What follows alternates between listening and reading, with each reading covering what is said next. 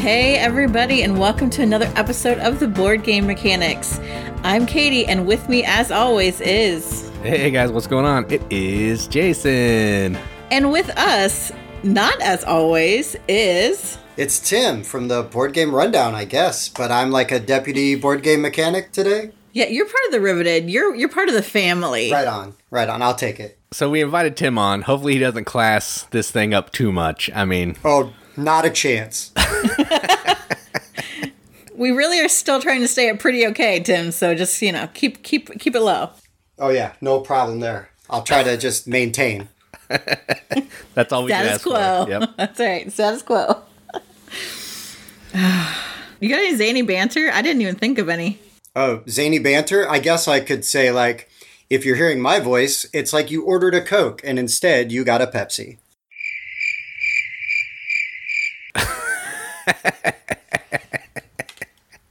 That is pretty funny. That is funny. I mean, I'm not Katie, right? They'd be disappointed. You know, I'm not Joel, I'm not Katie. It's like I don't even know what that means. However, when I order Coke and they're like, "Oh, is Pepsi all right?" I always want to be like, "No, Pepsi is not all right. If I want a Pepsi, I would order that crap." I get salty about it too. I'm like, no, just give me water. right? Pepsi's gross. yeah, I agree. I'll drink it though because I just love pop. So as long as you slap diet in front of it, I'll probably drink it.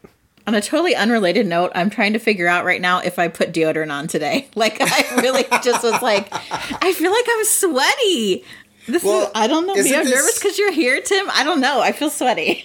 This is late in the day to be worrying about the deodorant, isn't it? Like, I mean, you probably, it's probably already passed. So, I've been sitting next to her all day. She didn't. She didn't care once. She gets on the phone with you, and then all of a sudden it's it's it's on. I guess.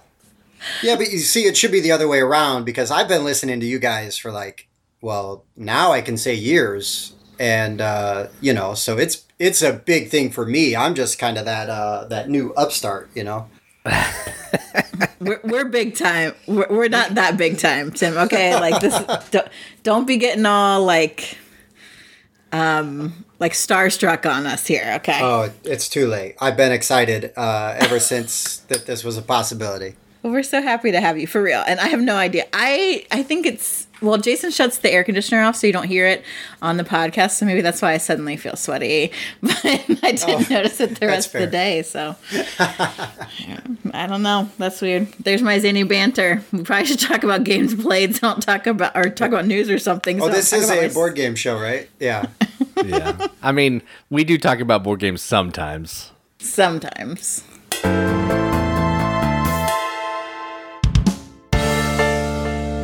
All right, so now we're moving into some news. Um, I think Tim, you brought some news for us. So what do you got? I got a little bit, and it's just because uh, it's it's my thing, right? So in the riveted, I'm the guy that's like, oh, minis games, blah blah blah.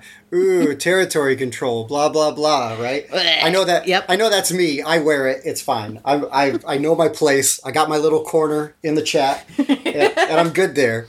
So, so for me, it was uh, really big news uh, that Eric Lang had announced that he was leaving CMON because he was, uh, you know, in charge of what their project development for three years, Yeah. and it seemed kind of sudden. But I guess um, he's still working with them on projects that they've already been developing, like Blood Rage Two, which I'm sure you guys are super excited about. Oh, I'm so excited. Yes. but he's Pre- also pre-ordered. Oh yeah, right. Already, uh, but he's he's taking time to focus on activism because he was one of the first designers to kind of come out, uh, you know, at Origins or pre-Origins, and got a whole bunch of people to bail out on that. Right. And and he's also going to do like freelance work, which is exci- exciting for me because uh, it's inter- it'll be interesting to see if he does some games that maybe aren't as mini oriented, you know, and he can see what he comes up with when he's not at a company that is primarily miniatures, you know, as their driving force. Right. I'd love to see him team up with designers that do different kinds of games so he can add kind of that really great thematic element that he does with his mini games, but maybe some mechanics I actually like. Yeah, that's fair. Like Vital Lacerda and Eric Lang. that would be amazing. it would be like uh, a game about Portugal, and then there'd be all these minis of all the statues and monuments in Portugal. See, And but you- you're building. You'd be building the statues and monuments, so that'd be cool, right? I'd play it. There'd probably be some wine, maybe some cars, too. Right? And and there's there maybe there's statues of nobles, and then there's some like tracks that you that you you know you score all your points on. well, yeah. But but if Eric Lang's doing it, the tra- there might be like kill tracks also. So you kind of got to balance it out. Right, and that's that's where you have the big statues uh, that you build, and, and they're big hunks of gray plastic, and that's how you that's how you build on that. Vital and Eric, you're welcome. We can't wait to see this in production. well, and also we called our shop. Eric Lang, I think I, I actually honestly wasn't surprised about him leaving CMON because I'd seen a lot of his work, like he um, his social media kind of platform that he'd been really using um, for talking about um, diversity and people of color in board games. And you could see that that was something that really meant a lot to him and weighed on him. And I don't know if it was something that he was like, oh, it's time for me to do something on my own, or if CMON was like, I don't know if we're okay with how often you are just blocking a bunch of people online and making these unfiltered through our PR statements. I mean, I don't want to start Yeah. start controversy, but I I uh, I appreciate though his boldness, right? You know, he does take a risk uh, using his platform, but good for him to stand up for what he believes in and Right. uh, and to really try to engage the uh, gaming community. So I I thought it was pretty cool. Yeah, I think it's great. I'm excited to see what comes out of it. So good luck, Eric Lang. Well, that's a really interesting segue because speaking of Vital Lacerda, my first item of news happens to have Vital Lacerda involved. And it would be silly if I didn't mention this game, uh, Mercado de Lisboa. So it's supposed to be a little filler game. Um, Vital didn't work alone. Julian Pombo, I guess, is his co-designer. I bet you he's this- from Portugal. He could be. I, I, I did not look up Julian's backstory. You don't need to. I think we know. We know. But um Mercado it's it's sort of building on part of Lisboa, which is a bigger great game by Vital that we know and love. Um but it's just taking that building part. So it's making it a smaller kind of game where you are kind of making a market in Lisboa. And so you're building stalls and um, getting customers to come in so that you can earn money and the person with the most money wins. The stand tiles and the restaurant tiles look really cool. I, like- I, I think it, and of course, it's an Eagle Gryphon project, so it's going to be ridiculously be so priced. expensive. But I, it it looks like it would be fun. Like I would I would play it. I, it's I'm interested to see how much of a filler game it actually is. Like, is he able to help himself, right? Or is it going to be like the, you know, something massive that you're like, oh, tricked you. It's not really a filler. Yeah, it's probably it's probably like uh, you know, medium heavy instead of just heavy heavy. Right. Right, right. it's only two hours long. and you can't piggyback off of other people's actions and do five things on your turn. You can only do one thing. He's just limiting himself. yeah.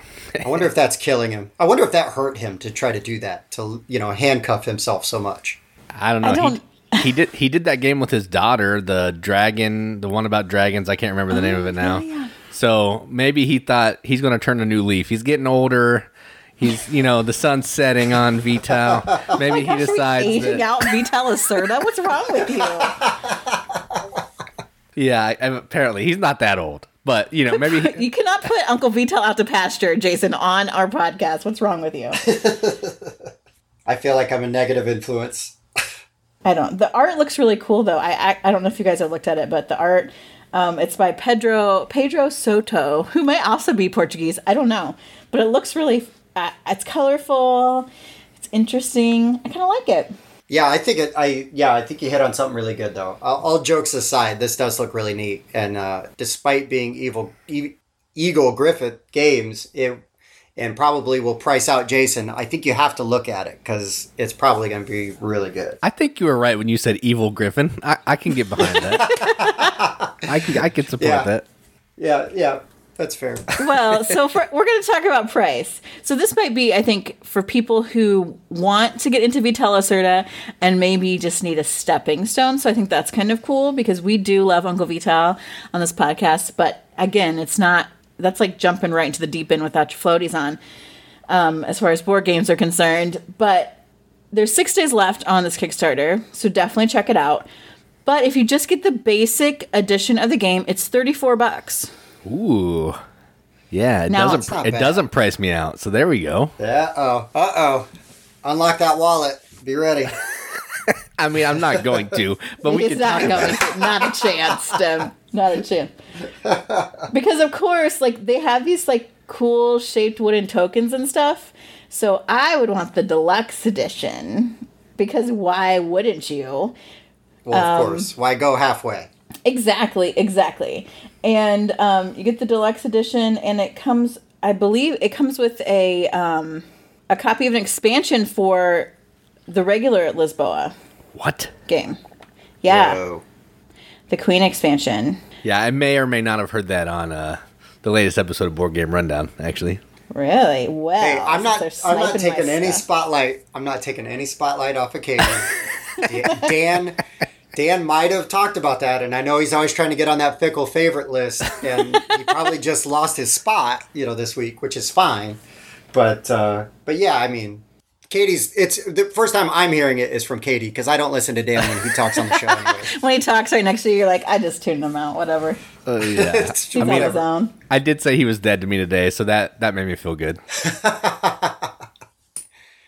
He's got it coming, believe me. But th- that's more like a fifty dollar range to back that the nicer edition. just- so I'm back. Aim I'm for back the out. stars, man. I I know, I know. I don't even. You were never in. As soon as you saw Ego Griffin, you're like, that's it. Can't afford that. I'm out of it. It didn't matter. It could have been five dollars. Exactly. Like, oh, that's like, too much. No, That's that's, too too much." much. It's too steep. So for those of you that are looking for a Vital game at a reasonable price, check out Mercado de Lisboa. Six more days and 34 bucks on Kickstarter. Um, my next Kickstarter is actually well within Jason's price range, although not really within his uh, wheelhouse, I would say.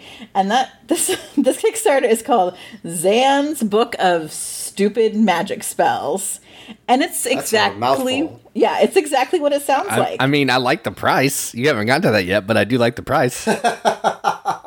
and it's exactly what it sounds like. It's a book of stupid magic spells, which sometimes it, there's 17 of them. They're original and they're stupid, like explosive diarrhea, or summon a middle manager, or create a mini clone. Um, on their website, they actually showed the example of toilet wine. Ew. So, that's disgusting. well, you actually take the toilet water and create wine, which is Uh, okay. All right. Still you can- gross, you- but okay. It's a tra- it's a transmutation. It's a first level spell. Um, so you can transform the toilet water into wine. It's it's a really great tasting toilet wine, which is just like a mediocre regular wine. So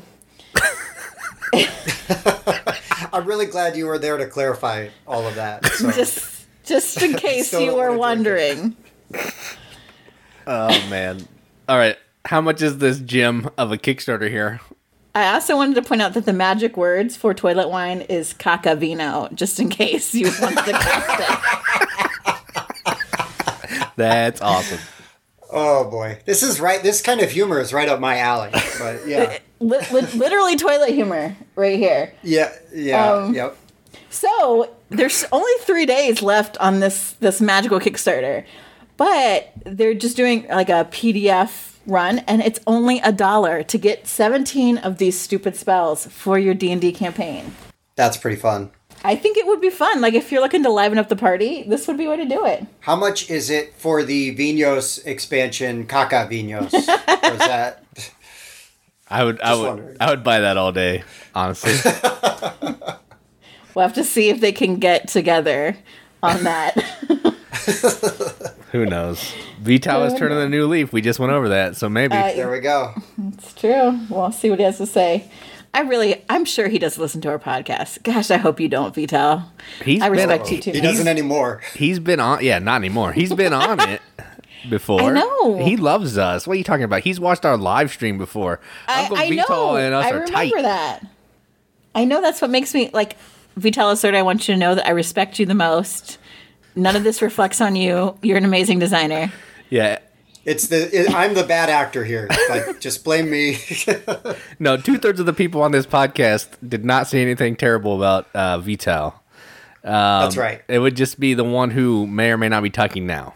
All right, to save you from yourself, the last Kickstarter I want to talk about, um, really, I thought caught my eye. It's from the designer of Villagers, which I don't know anything about that, um, but I'm uncultured swine who makes jokes about Cacavino. But um, it is called Streets, and this is um, a tile laying game. And honestly, when I read over and looked through it, it reminds me a lot of Santa Monica because you're laying these tiles, you're putting out um, housing and like attractions, stores, that sort of thing. Um, all these new buildings, and then certain types of meeples move into the buildings, and then they're generating income based on like the meeples that are there, what they attract, that kind of thing.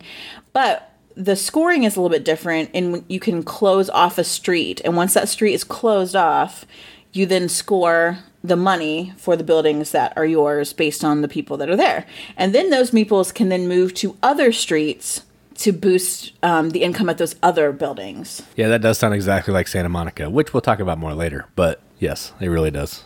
The one thing this has that Santa Monica doesn't, um, there's a couple expansions included in it, which I think that Santa Monica really needs, which I can talk about later. But there's a business expansion that gives you some different um, types of businesses that you can kind of specialize in. And they also have a consultants expansion, which gives you player powers, which I am always on board for. Um, and gosh, they have really cool little what wooden meeple people like um, that are in different outfits. Like they've got hipsters that um, have like beards and fanny packs. Like it's really, it's really pretty cute. I really like it. That sounds kind of cool to me, but I haven't seen Santa Monica, so Oh, Santa Monica's good too. So I don't know. I'd like to play this to kind of compare them because it seems fairly similar, except um, I was trying to decide if you have your own, if it's a group city or if you pop what you have your own city. I watched Rahdo play this, but I kind of zoned out once I read it or I saw that it was a tile game, so I can't help you. But Santa Monica's the same thing. It's only it's cards it's instead not of tiles. tiles, it's cards. Oh so my therefore, gosh. I like it better. uh oh, uh oh. They're like the same stupid shape. One's a little bit longer. You could actually have tiles that are the same size as cards, but it's got like the different icons at the bottom, um, and it you it looks really the same. Like Dave Clark better watch out because I, if I were Santa Monica people, I might have a trademarking problem with this. So I, I, I mean, I, it's really it looks very similar, but I think I it looks like it would be fun because you're kind of trying to see okay what can i do to generate people on these spaces and then when is a good time to close off the street so i can move people to make another one of my businesses more profitable um, i think it was pretty fun so if you're interested in that it sounds interesting streets there's 19 days left for on kickstarter so you got a while i believe it's already funded but it's 30 bucks and it's pretty cute for 30 bucks i gotta say Not bad. yeah Yeah, I have nothing to say on this. oh my gosh So wait, what? What's your? What's the beef with tiles versus cards? I guess is what I'm wondering. Uh, there's probably no beef. I just okay. that's just what I said at that moment, so that's what we're sticking with. He says things just to be annoying to me. Like that's really it. That's basically what this show consists of. It's me saying something that's logical and makes sense, and then Jason just arbitrarily being annoying about it to me, so that I get riled up and look like a crazy person when he is the crazy person. Sure, I get it. I get it. I'm. I've been married ten years. My wife would say the exact same thing. But the beautiful thing is, I edit this podcast, so I'm going to edit that whole thing that she just said about me riling her up out, and no one's ever going to know. You know the truth, Tim. You know the truth. I do. I do. I can't be silenced. That's right. I'm a uh, stayed away. I've had 15 years of this. All right, so yeah, Streets sounds cool, like Santa Monica, but not as good. All right, so that was You don't know that it's not as good. It's not as good. I don't know that, but it's not as good. All right, let's move on to something that is as good, and that will be the games that we played. All right, so in this segment, usually Katie and I bring three games, but since Tim is on, Katie and I are going to jointly talk about two, and Tim will talk about two. So you're going to get a bonus game this week. I feel Oh, like yeah. we should let Tim talk first because we've been talking yeah. for a while. yeah, long let's time. let's do that. So Tim, go ahead and hit hit your first one. It's fine. It's fine. You guys will hate my first one anyways, and that's fine. I'm okay with that. Me occupying my little corner here of miniatures and territory control. Uh, I played Mezo by Kolossal, and uh, it is like an Aztec themed territory control game. Everybody's got like a god, and you like put they they do different things, right? So you think Jason explains games poorly? Here's my go. Uh, you know, you, you put your god out, and then you're assigning you know warriors and shamans, and then you're you have like a conflict round, and you're resolving all of that. And your guys either die or they get exiled. Blah blah blah blah blah. You guys ever play a game that you're like really excited about, but the rule book is so terrible, and then you're really frustrated, and then you find out later when you download like a a, a con- condensed rules like off of BGG that you played the game completely wrong. that sucks. That is what happened. I was really sour, and it's like I really want to play Mezo again the right way, but I'm really mad at Mezo, and I don't want to play it right now. So I'm kind of like right in the middle. The miniatures on this look insane for the different Mayan like gods that they use. Yes, yes. They are, the miniatures are amazing. They're so good. I wish I could paint, but I can't. So I just put like this little wash on them so they look a little glossy and like got a little bit of shading. But that's all I can do. I have no skills whatsoever. Yeah, that dragon one's really cool, and the one holding the ball. Yeah. Yeah.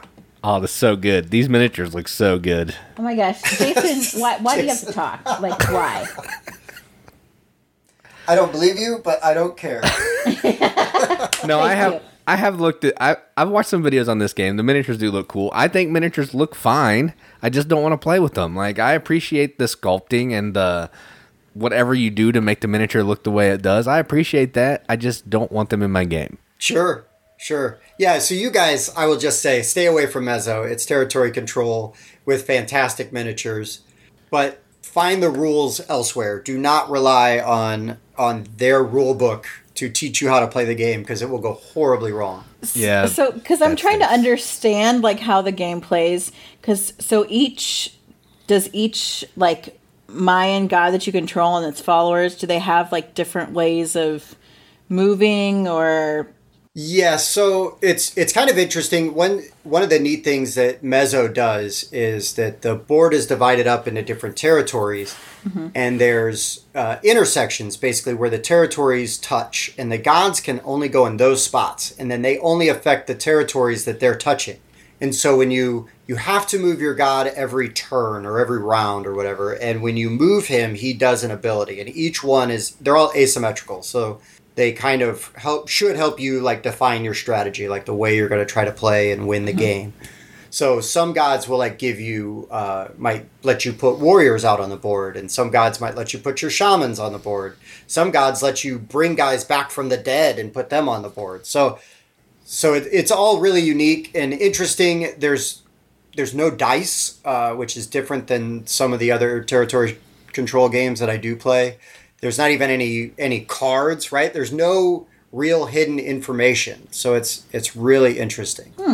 So you resolve combat without cards or dice. Yeah, so basically you um, you play you I guess you play a card. You pick a card that has three actions on it, and you're going to choose which of those three actions you're going to take. And every all the uh, each god has it's sort of like Concordia. You know, you've got your bun- a bunch of cards to choose from. Except in Mezo, you just draw your top three. You pick one of those, and then you put the other two back down, and then each consec- and then in the following rounds, you're just drawing the cards that you haven't played yet, and then you can do those actions in in whatever order you want, and then that will affect the state of the board.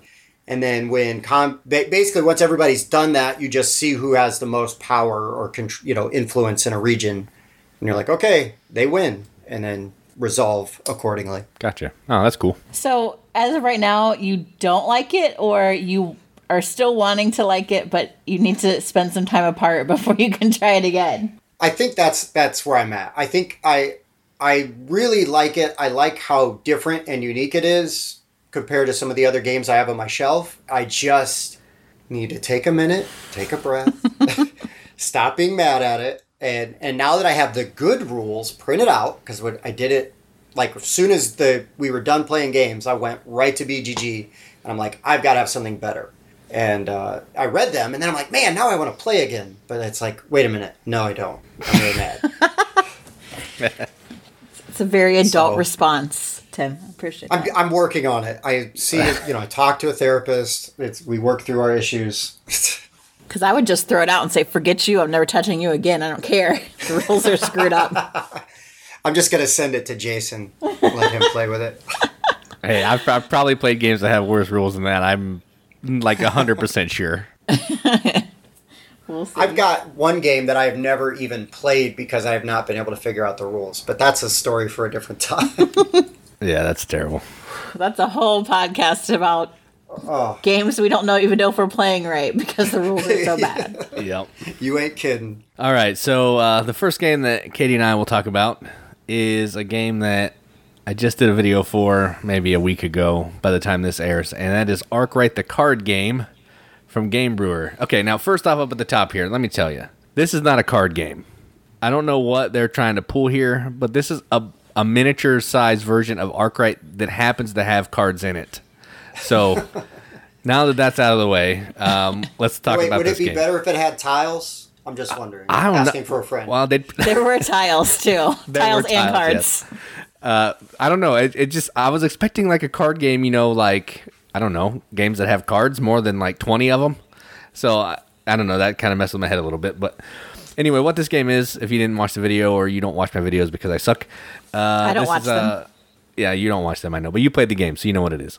so this is a smaller version of Arkwright where you're running, you're building some factories, you're putting employees to those factories, and you're trying to produce goods at a better price than what it takes you to run your factory. Um, there's going to be some stock buying. You're going to try to buy cheap and then make your value go up as the game goes on, so you can have the most stocks at the highest value.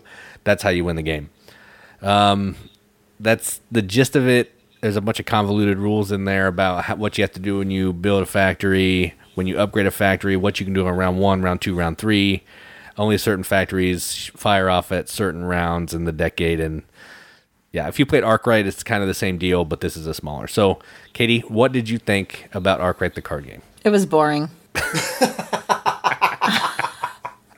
no, wait. How'd you really feel?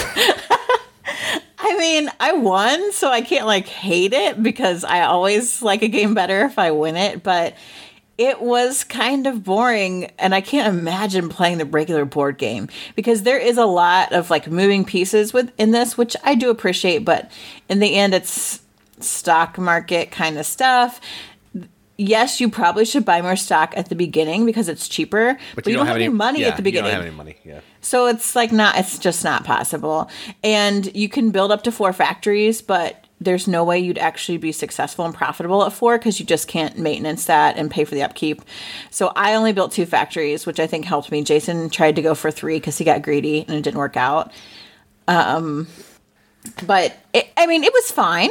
I would play it again, but it it it was boring. Like it's I mean, I think I think if you enjoy stock games or things like like huge games, financial games like City of the Big Shoulders or whatever, and you were like, how do I take this to a level that other people could possibly enjoy that do not want to get into all this number crunching? Something like this would be that kind of a step. Um, but otherwise, Kinda. I think Kind kinda. of. Yeah. Yeah, I still can't it's get light. over that it's super the light. card game version of a board game is that massive. I did watch the video, Jason. Sorry. Uh, Brown and I- noser. I know, right? Well, how do you Suck think I got on this show? Jason's fickle favorite is Tim. Right. but I couldn't believe what a table hog. It's like if you Mm-hmm. open up Istanbul, the dice game, you expect a dice game, right? So if you Right. get the card version of a uh, of a board game, you think, oh, it's going to be like three decks of cards, maybe just two decks of cards, right? And and you play a 15, 20 minute version of something. But No. I was I was shocked. Yeah, I would have loved that. That's what I was expecting it to be. I mean, yes, I like that that player board that came with it. That's cool, but that's not a card game. And all that all that stuff you saw on the table is in like a bonanza size box. They shoved all that stuff in a bonanza size box. Did you get like a Mary Poppins bag where like you know just more and more stuff is coming out as you That's what it felt like. Yes. I was like, wait, these cards are mine too? Well, and these tiles over here too? And if I want to, I could build these tiles over here. Okay, and what about those cards over there? Oh, those are cards we're going to use too? And this track in front of us and this board in front of me? like, it's just ridiculous. Yeah. it was a fun game. I don't know if I have any desire to play it again, but I did play it. I made a video, so we're talking about it. So that's what we have. Arkwright the card game. So, uh, Tim, what do you have next? I uh, okay. I played a real card game. right. Uh, it is it is frowned upon by uh, the purists in, in the uh, in our gaming hobby, but I don't care. It is always a guilty pleasure for me to play uh, any of the DC deck builder uh, versions. Uh, the newest version is the uh, DC deck builder Dark Nights Metal by Cryptozoic, and this one isn't like all the other ones. All the other ones, it's basically like you know you play cards from your hand. They give you power. You use that to either defeat the supervillain or you buy cards to add to your deck, right? Like a normal deck builder. Uh, in Dark Nights Metal, there's like a weird kind of push your luck aspect to it because you're gonna every time you beat a villain, you're gonna get these cards called weakness cards, and they're in the other games, but in this version, they do something different. If you have them in your hand when you start, if you have too many of them, you can lose your hand and your hero, which gives you like an asymmetric ability, and then you lose your turn and it stinks, but you then get like a new hero, and then you can kind of like keep going. And it's a really, for me, it's a really fun twist on a game that I already like because it adds like a whole new mechanic to it. And I'm a comic book nerd, anyways. So I play DC, I play Marvel Legendary, I play a bunch of the legendaries. But I, uh, you know, and I love deck builders. Deck building is, I know I always talk about games with minis and stuff, but like a deck building game is almost always going to get a chance from me. I am really big on deck builders. So Yeah. I had a, I had a really positive experience. Happy to have it. Look forward to playing it again. I'm not mad at it, so that's good. That's good. Even though I did get my butt kicked, So, you know, that's okay. so what's the metal? Are there like metal cards? I know that sounds like a dumb question, but what what's the metal? No, it is not a metal dumb card? question. They so e- in the game there are uh, each card has like a type, right? So your starting cards are called starter cards, and then there's like equipment and superpowers and superheroes and villains. So metal is not only like a subclass, so it can be like an equipment and also a metal, but all of the metal cards that are in the in the game are like foil. So they're really cool looking. Oh, that's cool. too. So you already want to just get the foil cards, you know, because they're metal. They look awesome. And and some of the uh, player powers or different cards will trigger off of different effects, right? So like you might get extra power if you play another hero, but if you played a metal, you know, card, also there's more power, you know. So there's you're building combos and, and you can pull off some pretty good stuff with it. So yes, there are metal, you know, foil cards in it as well. So a gimmick, but I like it. Well, also part of it is it's based on the the comic book series Dark Nights Metal. So yes, that's where you yeah, get and it's really the name metal. Yes. But it, it, it is nice. I think that they included that foil piece to it because I think that's really cool. And if you care about theme, Jason, um, these evil Batmen were summoned by metals, so that's how like the whole metal thing is incorporated into the storyline. You're a nerd. She's not wrong. She's not wrong. And I believe that she just knew that without looking it up. I bet she just right. already knew that. Oh, I'm positive that she did. Absolutely. I know some stuff. I didn't know that thing, but I do know some stuff. So yeah, our our new hotness buddy brought this game over one of the game nights, and we didn't get to it because I wanted to play not a card game, but Sure. it, the box did look cool, and like I saw some like foil stuff on the back of the box or something. It looked kind of neat. So this is one I do want to try because I've never played the DC deck building game, and I like deck builders enough, and this one seems kind of interesting. So It I'll have to play it's it. this i use dc it's sort of like a palate cleanser for me it's light you know i can play it without uh, burning my brain up too much i usually and uh, yeah it's it's one of the easier deck builders like ascension's pretty easy dc is kind of on that level setup and teardown is really fast so i love it So it's like, would you play this over like Marvel Legendary, or is it like just a different type? Because I mean, It's you got to have the big Marvel DC battle. Right. Well, I've got a ton of the Marvel Legendary stuff. The problem with Marvel Legendary is the setup can take a little while, Yeah. and and you got to like build all these different little decks. And when you play, it's really great, and it's a it's a much more thematic uh, experience than DC. Yes. DC is really just theme pasted on. I'm fine with that. I can I sleep well at night knowing that. uh, doesn't bother me. Uh, so you do get more theme out of Marvel. Marvel's a lot more, uh, a lot crunchier, but I'm good. To, I'm happy to play either one. But if I'm just trying to like bang out a game in like a half hour, 45 minutes, even with teaching, I will throw DC down on the table hmm. and, and knock something out pretty quick. Yeah, because I love I love deck builders, so I've always wanted to play this one, but I played a lot of Marvel Legendary because in general I like the Marvel universe better than the DC one, but Sure. I'm willing to give it a try for sure. Right on. All right, Katie, you can lead us into this next one. Okay, uh, this has been heavily foreshadowed, but another game that we we played was Santa Monica, and actually Jason picked this up. I encouraged him to buy it as a birthday present um, this past weekend since he celebrated his birthday on Monday on Labor Day this week. Uh, and so Santa Monica is very similar to the game Streets that I was talking about that's on Kickstarter, where there are cards that you are drafting and playing in front of you because you're kind of creating your own boardwalk. And you start with kind of a central pier that gives you um, a goal for the game to get points.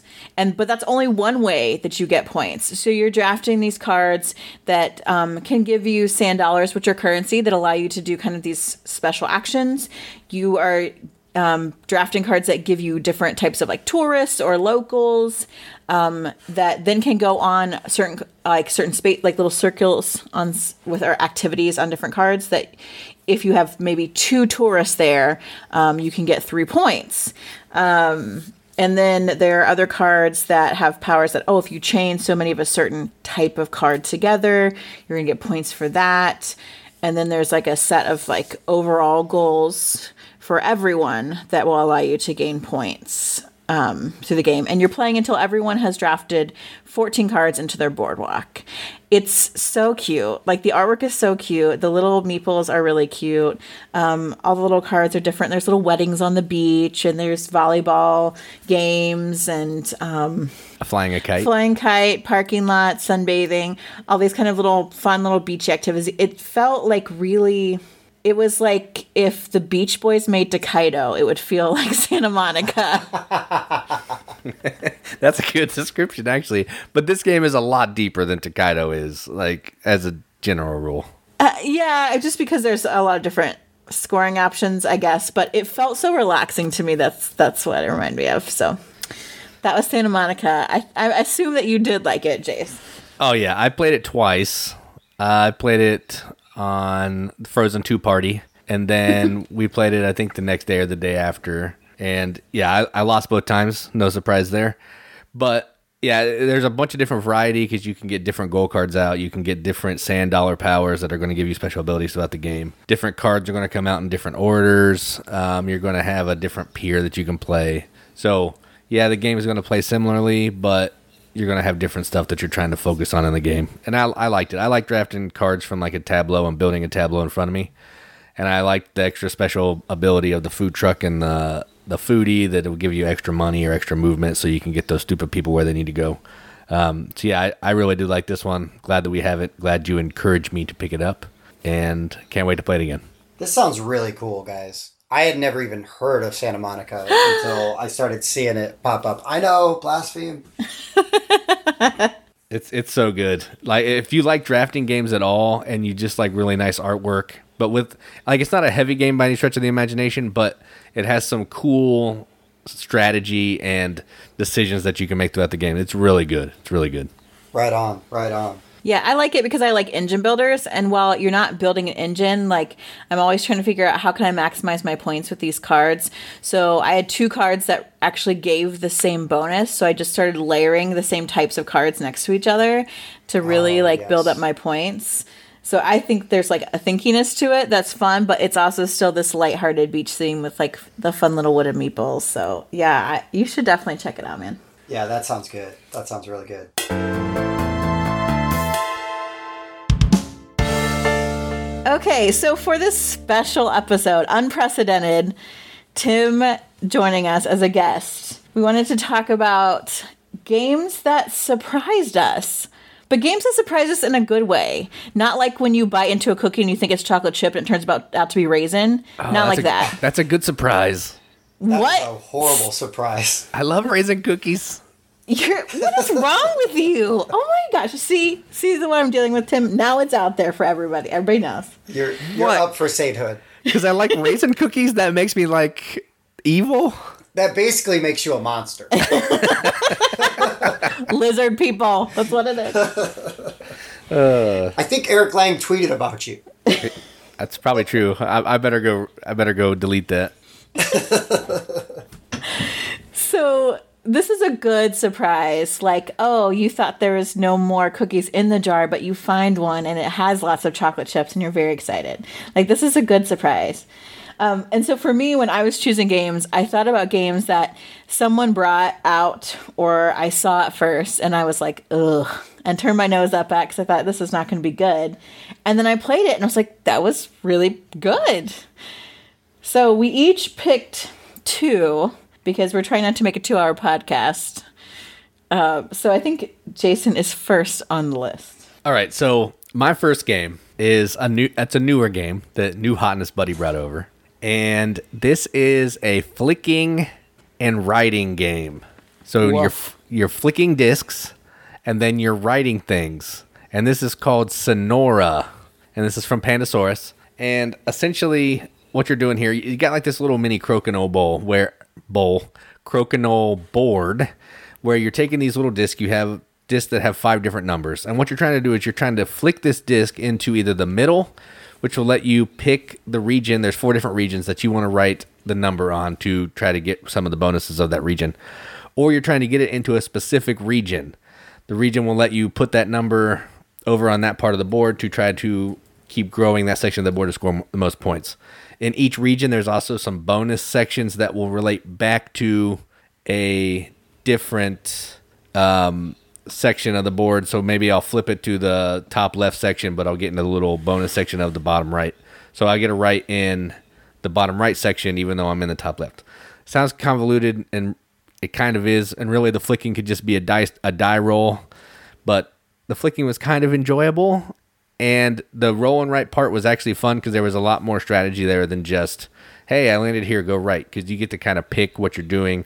You're going to get some special powers that you can use throughout the game to try to maximize your score. So, Sonora, I wanted to put on here because it's two things that I don't really like. I don't like flicking. I don't really like rolling rights. But I was surprised by this game, and I would play this again. So that's Sonora from Pandasaurus. Ooh, I was really skeptical about this when I saw it uh, come out because they announced it. Wasn't this part of their like Gen Con announcements or release? I'm not sure. I don't. I I have no idea. I was so not interested in it that I never paid attention to it. so it could be. Yeah, I don't know. I was I do like flicking games. I don't love rolling rights all the time.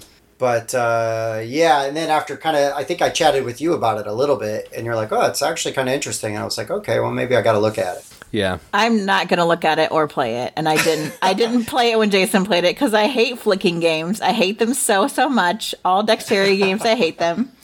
But I actually kind of like roll and write games. I think that I'm like snooty and think I'm better than them and don't like them. But all the ones I've played, I like. But I will not play this one. Yeah. So You can you, surprise Jason, but not me. you would really hate the flicking part. I'm like hundred percent sure.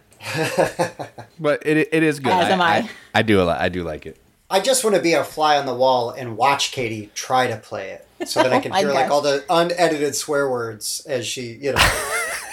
yes, there's lots of like bleeping and like table flipping. Like I just Yeah. I can't handle it. We played some. Oh, what game was that? We played some stupid. Uh, that one dungeon terrible game where you like dump Dungeon stuff. Fighter? Oh no. No, Dungeon Drop Yes. from Game and Right. You're s- of course my special power was oh you can flick a gem at some other one and i'm like are you kidding me it was the worst Oh. All right, so that's all I got. That's the only thing that oh, the first one I'm going to talk about. So Tim, you go ahead and hit us with a game that surprised you. All right, so let me just preface this. I am a child of the late 70s, so I'm kind of like by default a Gen Xer, which then makes me want to hate things that everybody else likes. yes And so when when uh, when Dinosaur Island first came out from the first Kickstarter, I was like, "What is up with this? The art's ugly. I did not like the Jurassic World, so I just had like arms crossed, frowny face." And I had a friend, and the second Kickstarter was going right, and I had a friend that was like, "Hey, let's play Dinosaur Island," and I'm like, "Okay, fine," because I'm not the guy to say no. Like I usually will just play whatever and stuff. And so they they wanted to, you know, I, I kind of wanted to see it, but I didn't really want to admit that I wanted to see it. So I played it, and I'm like, oh no, wait, this game's really good. Like, and then I went and looked at the Kickstarter, and I found that the second wave Kickstarter with the expansion was really confusing. And then I got all mad at it again, and then I was like, oh wait a minute, no, this game's really good. I sound like a temperamental child on this podcast. I realize. that's what Which i was thinking but I, I I just I love I ended up just kind of loving everything about Dinosaur Island. I love the art. I love like the chunky dice. I love the dual layered boards. I like the way that it breaks down all of your turns. I've just totally come completely around onto Dinosaur Island and I absolutely love it. So that was a game that I was surprised by. Yeah, the thing, well, actually, one of my favorite things about this game is how easy it is to teach because Yeah. you can break it down into all five phases or however many phases there are. I think there's five. And you can say, hey, here's what phase one does. Then we'll go to phase two. Hey, here's how we're going to teach phase two. And then you just keep going on. It's, it's really nice. It's really brilliant. Yeah, it's really well designed. It's I really I have a good time every time I play it. oh yeah. Like and for us it was totally opposite because we were all in. As a kid i grew up playing like we we would act out jurassic park on the playground. Like we are obviously nice. I'm, I mean the nerd the nerd is high. We all know this. Um and so when you're like oh my gosh it's a jurassic park themed game. That's awesome. And i can't believe you didn't like jurassic world. That movie is so good Agree to disagree? Can we still be friends? we can we can You could put a dinosaur in any movie and I will love it. Listen, I it, it is fine for a popcorn movie, but it wasn't like like Jurassic Park. The original Jurassic Park is so good. It's amazing. so satisfying, Yes. and I abs- I love it always, always. And Jurassic World is probably the best of the sequels. But uh, was not like really excited when I walked out of the theater after that one. I mean, I, I didn't walk out of the theater. I mean, when I left the theater. Let me be clear. I'm not that much of a child. I'm leaving. But yeah, this is such a good game. I really like it. It it has that feel of a really heavy game because you're managing so many different things. But I feel like it makes it the way it bra- it's broken down makes it so much more palatable and It easy kind to of follow. tricks you. It, it tricks you into playing like a relatively complex game by yeah, m- making it so easy to learn. yeah, I agree. Good choice. I'm so glad you like it. I love it. I absolutely love it. All right, so a game that surprised me um, is Blackout Hong Kong, and this um, is from Eggert Spiel. And normally I am all in on anything from Eggert Spiel because, I mean, I'm married to Jason, and we have lots of those kind of games on our shelves. No, not those kind of games. You meant to say awesome games, is what you meant to say. Oh, Okay. yeah, yeah. I was thinking ugly artwork, nobles trading in the So Mediterranean, but awesome. yes, Yeah, that's what I said. Awesome. Um, but I think you and Joel were talking about it, and Joel and I have been friends for longer than actually I've known Jason. But sometimes when Joel likes a game, I automatically don't want to like it just because I'm a contrarian to him. Because I just like to irritate him too. That's another I thing. can dig So- that. Um, and I'm like, he loves this game. I don't know. Joel likes some games that I think are questionable. So I was like, ah. And then Jason's like, oh yeah, it's so good. And he got it. And I was like, why did you get this? Come on. And they were talking about how the board was so dark. And I'm like, great. Because like we discussed last week, I like beautiful, pretty, like Asian themed artwork. That's This what is this things. is Asian themed. It, it is, but it's not what I would. There's not a cherry blossom anywhere. I That's can't see. Mount Fuji. That's true. But we played it, and I was like, I like this. Like it, there was some really great decisions you had to make, and you want to get certain your characters out so you can like build up these. I get. I can't explain how the game plays very well because I'm terrible at explaining this game because I've only played it like maybe that one one or two times. Um, but it was really engaging and it had a lot of good decisions like you'd expect from an Eggerspiel game. Um, yeah, the artwork wasn't great, but um, and there was kind of I don't want to say an area control element, but where you're like putting things out on that board, the central board.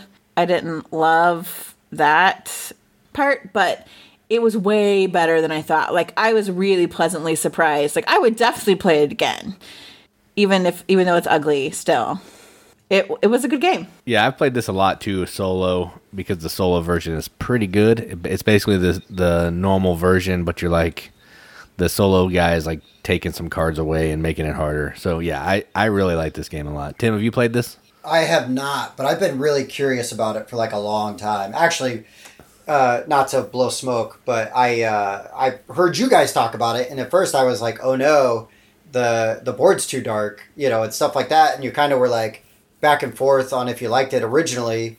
But then, like the more that I saw, you know, of it and heard about it, it's like, man, I just I just need to play that. Yeah, I, the way that Joel and Jason made it seem like the board was so dark that like you couldn't see what you were doing or something, and I yeah, thought, yeah, they made it. Yeah, exactly. I, I don't feel like that's the case at hmm. all. Like I I, didn't really notice that at all. I didn't think I sold it like that, but maybe I did. You did. It's, it's just black with colored dots on the top of it. I mean, that's all it is. It's like a space game almost. like oh that's no! Oh no! It Don't- does. Yeah. Katie, you're on the verge of ruining it for yourself. Don't do it. that's true. I don't want to go there. I can't go there to space. so yeah, that's my pick. Blackout Hong Kong. I liked it. All right, so the next pick that I'm going to talk about, and the last one I'm going to talk about, is from a company called Evil Hat. They do a ton of RPGs, but this is not one of them. This is a worker placement deck building game, Yeah. kind kind of, and it's called Don't Turn Your Back, which is based on an RPG that has some name kind of like that. I don't know what it is, and I don't care. But this game, uh, you have some some starting cards like every deck builder, and you have your own personal market that only you can buy from. And what you're doing throughout this game is you're using these cards to put them out on a central board to, I don't know, maybe be able to have buying power to buy other cards, to go to the high school to get some reputation so you can score some points. You're going to be eventually putting some of your your workers or your people in plaster or something like that, carbonite, something. Wax. Oh yeah, wax. That's right. Yeah, wax. It's like a scary movie Carbonite theme, buddy. wax, One or the other, but I don't know which. Yeah, so you put them in wax to score in-game points. Uh, it's it's just a really interesting and different game with a really terrible like B movie horror theme. And this Mm-hmm. was another game our new hotness buddy brought over. I looked at the box. It looks like those flying frog, like real people dressed up in costumes. Oh, type no. box. Yeah, it looked Red awful. flag, red flag. yeah, it looked terrible. But then he's like, "Hey, this is really good," and I haven't gotten to play it. I was like, "Fine, whatever," because I'm kind of like you. I'll play anything almost one time, but Right, so, you know, so I, we gave it a shot, and turns out this is a really fun game. It's not super long. It it's easy to play. It's easy to understand. Uh, iconography is good, and it was a surprise. Hence the reason it's on this list. So that is "Don't Turn Your Back" from Evil Hat. I think I'm gonna have to look that up because that does sound interesting. Now I had never heard of it, uh, but now I'm like really intrigued. Yeah, we hadn't heard of it either. It's based. Uh, the role playing game is called "Don't Rest Your Head," Ah, and yeah, it's like super creepy. Where like, um, everyone has insomnia or something, but if you fall asleep, like horrible things happen, like in your dreams or whatever. It's super creepy, which I don't like because I am such a chicken. And the artwork is like grotesque looking, and I thought, oh no. And I am not the person that will play whatever. I'm the one that's going to pitch a fit about it. But Chris uh, always, our new hotness buddy, always makes me play these games that he's like, it's good. I'm telling you. I know you turn your nose up at it. You should try it. And I So was you mean really you won't play my space themed horror flicking game then? absolutely not. Absolutely not, Tim. No, you know better. Just Don't just even checking. bring it to me. but this, like, I love deck building, so I'm like, okay, fine. And it really is.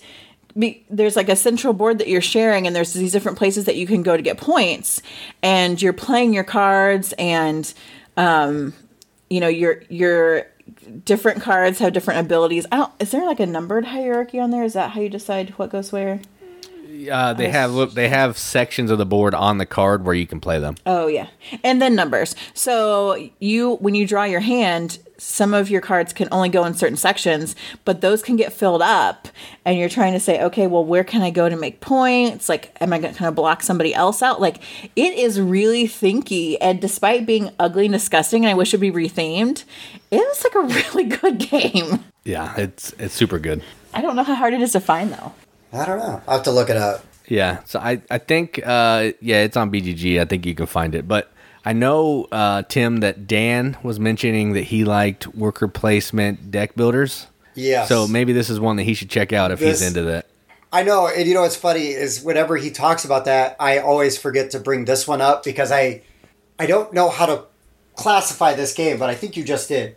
So early on in like my gaming hobby, I I did play like a lot of tabletop miniatures games like Warhammer. I played Magic the Gathering, and then I stopped playing those things because I couldn't paint miniatures and I wanted to stop spending money all the time on Magic cards Right. didn't realize that I would then just spend money all the time on board games.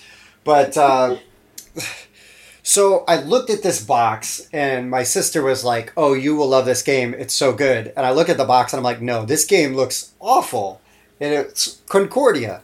Concordia has some of the worst box art I've ever seen. I mean, I think by default it should be a, considered an Eggert Spiel game, right? yes. just because of that. But it's actually what Rio Grande, I think. Mm-hmm. So Concordia is like what trading in the Mediterranean. It's deck building. There's worker placement. There's uh, some sneaky area control in there as well. Resource management. I mean, it's got like a little bit of everything. And when I like, it's like my eyes opened up when I started playing this game, and I'm like, wow, this game is so cool. There's so many neat aspects to this game, and it was so satisfying. And I just, I went from like not wanting to play this at all because the box is like a woman with grapes. I don't even remember. It's not good. It's, Yeah. it's not great. And and it, you know you open it up and you got this awesome map of like the Mediterranean, you know, and there's uh, and, there, and and you got all the cities and you and you got all this really great wooden bits and then the cards are really well themed and there's like Latin on there, you know, in the bottom and you're you got that set collection going on with the uh, with the deck building. I just Concordia is like depending on the day you ask me, it's like my one or two favorite game of all time. Wow. Considering a guy that loves hunks of plastic on a game, you know, on, a, on a board, and and chucking dice, yeah, Concordia is it just it blew me away, and I love it, and I get excited every time I get a chance to play it. So Yeah, this is actually one that I don't think we played till this year, maybe last year. Probably. I think last year maybe. And I, I mean, I wasn't turned off of it because of the box because I, I could care less about that. But I, I, was turned off of, of, of by the box. I I just didn't. lackluster. Yeah, I didn't know anybody that had it. I didn't know much about it. But then I played uh, Transatlantic, which is like the Mac Gerdts like follow up to this, same kind of deal, but a terrible. It's a worse game. And then so after playing that mechanism of picking cards up, playing cards, and all that mess, I went and picked up Concordia, and it's yeah, it's amazing. So I'm wet there with you. It may not be my number one or two, but it's definitely a solid game. It, it just does so many things so well, and I haven't even played with the expansions like Venus or Salsa or, or, or I forget what the other one. There's another one I think now, but and I will probably eventually get them. But it's It's just that there's again, it's like it's relatively easy to teach and explain. Uh, it doesn't overstay its welcome. Like in my experience, I haven't had like really way too long of a game of Concordia to happen. It usually goes pretty brisk. And you know, like there's that deck building. I like deck building. There's a little bit of area control. I really like that. Uh, but sort of that resource management and like plotting how you're going to move around uh, the map and everything and building everything up. I just, I love it. Yeah, it is so great. Like we just played this maybe a couple weeks ago because we have the salt Salt, expand yeah. Salsa. expansion Yeah. salsa, which is uh, it's really fun. Like once we got it and actually played it, we're like, this is totally our kind of game. I did have a game of it that lasted too long, um, but I was playing with a lot of people that had some serious AP, and oh, I can't handle that. I yell. I call people out. I'm like, all right, come on, move it up. Like Well- it's a game. what killed me is that I was they were teaching it to me, and it was ta their turns were taking longer than mine. I'm like, what is happening? Katie's too nice to call people out, so that won't happen.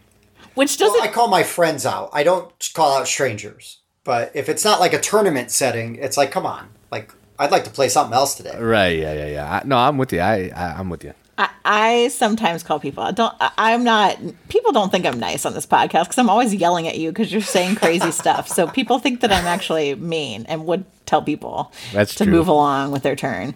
But I didn't know these people well. Otherwise, yeah, I probably would have said today, Junior. Like pick Right. something. Right. Don't worry, I'll stomp my feet and storm out and then come back in I'm not mad anymore. So like I've established myself as that character. You know, you you got your role. We're good. we all have our parts to play. That's right. That's right. Yeah, that's a good pick. I'm glad you like it. That is a good game. Um, and and I was surprised too because I thought the box art was hideous. And actually, this is one that Joel talked to us about, and I was like, "Oh, here we go. It's another one that Joel likes." but it was good. He was right. Oh, it's on it's on I- record now. I know. I hate to admit that. Woof. so my last game was surprising because it's kind of space themed and it's cooperative, and uh, I don't like that either. It either. has of those an very app well. too. It, and it has an app, which I'm super old school. Like I want to do everything pencil and paper. Um, but when we played Rising Five, which is by Grey Fox, I think Rising Five Runes of Asteros is the full name or whatever. I was so surprised by how fun it was, and I really liked it. Um, it's so you're trying to determine these different runes, and do you need to get them in the right order? No, you just need to figure out which rune goes in which place. Yeah. Yeah, you got to get them in the right order. Yeah. Yeah. Um, but you're also like fighting baddies to get the chance to ch- like get hints to figure out where the runes need to be, and you're moving these different characters around. And it's interesting because it's not like oh I have a character that I solely move around and you have yours, but we you have a handful of cards that have all the different characters on them. Well, depending on your draw, and so you can move any of the characters, and they each have a special power and ability. Um, so there's a lot of different things going on. It's not just like a basic deduction, you know, cooperative kind of thing where here you have five action points, blah, blah, blah. It's a little bit more than that. And I, I kind of liked that intersection despite the kind of rando theme. Um, everyone tells me that it's pretty much like a, a newer version of Mastermind, which I have never played. Um, so I like it for what it is. And that's Rising 5. I've never played it, but it looks cool to me. But I like co-ops and I don't mind space. There you go. I mean, it, it is a co-op. It's a fair, it's an easier co-op. Like it's not going to slap you around like Black Orchestra or you know. I don't Sure, play a ton of sure. co-op, so Black Orchestra, The one we played. Robinson Oh, that Crusoe, Robinson Crusoe. I do know we do have Oh, that one. That's so brutal. But yeah, if you if you played Mastermind and you like apps, you like space, um, it's a pretty fun game. Like I, I enjoy it too, which I don't care about space as much as Katie, but apps I don't really love in games. But I do like Mastermind and I hate co op, so I really like this one. Yeah, I think it's really family friendly too. Like it's easy to really you can discuss and work together really well on this. Um, so I think it can kind of bring all different kinds of people at all different levels together to play it, which I also think is another bonus for it. Yeah, accessibility is really big, right? Like Yeah. depending on your there's there are a lot of times where like I'm looking for games that will fit like multiple niches in my game group, right? You know, so Yeah. it's like, oh, I can get this played because you know, they don't like these kind, but they'll play this, you know. So Right. that's awesome. yeah. Okay. So those are the games that surprised us in a good way. Well, I'm sure there are some, there are a couple others that surprised me, but we talk about those games all the time, like Gambler. I mean, I think that surprised everyone, right? Yeah, I think so. um, but we would love to know what you, the riveted, what games surprised you because hopefully maybe maybe we'll share the same kind of sentiment and I'm like, "Oh, I don't want to play that game. That game looks dumb." And you said, "I thought so too, but it was great." That kind of testimonial is really um, winning for me. So, find us on Facebook. Let us know what you think. What what kind of games surprised you in a good way? If you aren't part of the Riveted community, you'd need to join our Facebook group. Hashtag the Riveted. Everyone's so great in there. Um, discussing games, share what you thought about the podcast. Definitely drop in this week and tell Tim what awesome job he did putting up with me and Jason. Whoop whoop. Or, or I would say the other way around, but yes. no, you're definitely putting up with us. For real. And you know, you guys create an awesome uh, environment in the Riveted, right? Like everybody's able to have the games they love. We always have a really good back and forth conversation about you know what's on everybody's table and, and everything. And everybody's so nice. It's really awesome. I love it. It's like a nice warm safe place to go and talk about games. I totally agree, and we love have I I love having the diversity of people who are like really into the card games or or into mini games or into space games. Like I don't know what's wrong with you, but good for you. Like I I love seeing all those varieties popping up and uh. And expanding horizons because you know I've played some games that are space games that aren't too terrible that surprised me a little bit. So um, yeah, please come and talk to us in the community. Um, Twitter, Instagram, and of course um, our YouTube channel. Jason's always putting stuff out on there. You know, Tim, you could always put some stuff out on there, maybe. Just saying. This doesn't. This doesn't count. Or like the video I made about talking about my favorite games with tracks and nobles. that doesn't. That was or, too. or, uh, that was too racy for our channel. We couldn't handle It that. was. It was so racy. Who knew? Who knew? knew? Woo! I Yeah. did not realize that the hot takes were going to get us in trouble. and aside from our stuff, Tim, you can go ahead and tell everybody about the board game rundown and game talk if you want. Yeah, so I do a uh, board, a weekly board game show called the Board Game Rundown on YouTube. You can find us there. You can find us on Facebook at Game Talk Network. That's sort of like the umbrella that we're under. So there's also like a, a guy who does a miniatures show, like a Warhammer stuff, and they and then they post articles about the game industry. You know, different things going on, either at WizKids or you know whatever, all all over the place. We got a lot of stuff.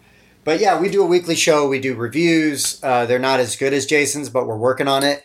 Uh, but our weekly show is kind of like a panel, and there's usually some pretty good banter. We get a little zany sometimes, and a little salty with the language sometimes too. We had to get bleeped out this week, but that was my fault. I made a conscious decision to include a Kickstarter with a naughty word in the title. But uh, Shame, shame. I know your name. I know, I know, it's terrible. but uh and also I want to say while you guys are here and you're stuck, and Jason, don't you dare edit this out, is that I want to thank you guys, especially the uh, board game mechanics, because you guys, when I was just getting started and trying to figure out like how to do my show, uh, I kept pumping you guys for, with questions, and you never hesitated. You've always been so helpful, even. I think today I probably asked you a question. I mean, I'm always asking you guys stuff on like how to get, and you guys are so accessible and so available, and I really, really, really appreciate it. So you've been amazing to me. I really, I, I'm really grateful to you guys. Thank you. We appreciate you. Yeah, I just love talking about games. So if uh, and I like talking about making videos and stuff too. So yeah, I'm, I'm, Yeah, clearly, because I never, I never have a problem getting an answer. So that's awesome. Yeah, we don't have the corner on the market of this stuff for sure. So yeah, we love to talk about stuff like that. And Jason's always like, "Yeah, hey, Tim was asking about this. What do you think?" And I was like, "Oh yeah, that's interesting." And I love that. We really want to have that kind of community because I I don't think that it's going to help anyone to hold on to stuff and act like you've got proprietary information or whatever. I love being able to talk with other reviewers and podcast hosts and stuff and and you know, you guys as, as members of the Riveted, like we love hearing from you and and talking with you. So I'm so glad you could come on tonight, Tim. Like that's it's been so great to have you. I'm happy to uh, cramp your style anytime y'all need it or want it. Uh, this has been a blast for me. I, I thank you very much. All right. I don't have anything else. Does anybody have any closing remarks that we missed? I think if I talk anymore, I won't get asked back. So yeah, I was just gonna say uh, we're getting to the point of I don't want to edit any longer, so we probably need to wrap this up. All right. Well, then I've been Katie. And I'm Jason. I'm Tim. Keep gaming, everybody. Keep gaming.